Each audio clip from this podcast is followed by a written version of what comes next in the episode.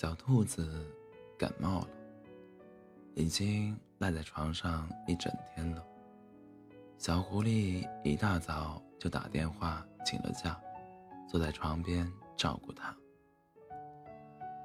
感冒了，也不可以不吃饭，总要吃点东西才能好。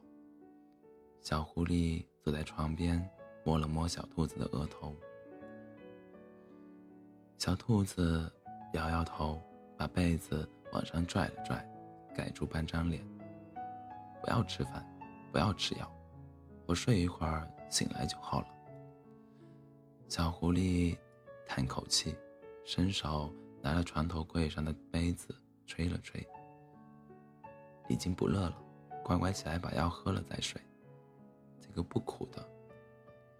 小兔子偏着头看了看小狐狸，觉得小狐狸。看起来有点严肃，再闹一会儿恐怕要生气了。他也只好支着身子坐起来。真的不苦吗？药哪有不苦的？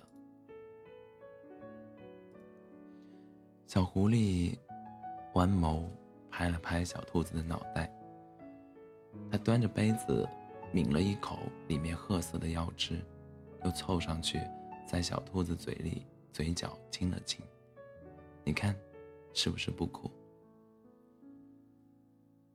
小兔子连忙捂着嘴，一脸惊恐的看着小狐狸，会传，会传染的。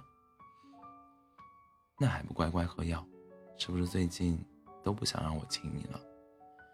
小狐狸搓了搓小兔子的脑门，把药递给他。嗯，小兔子抬眸。看了看小狐狸，也只好仰头把药喝了下去。小狐狸坐在一边，伸手剥了颗糖，看着小兔子吃完药，把药把糖喂它嘴里。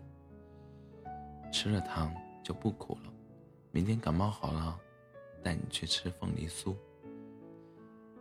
小狐狸让小兔子让小兔子躺好，伸手。给他掖好被角，俯身亲了亲他。不要亲我了，会传染的。狐狸真笨，这都不知，这都不知道。小兔子撅着嘴，嘴盯着小狐狸看。小狐狸挠了挠头，咧开嘴角，冲小兔子一笑。那我就跟你一起吃药呗。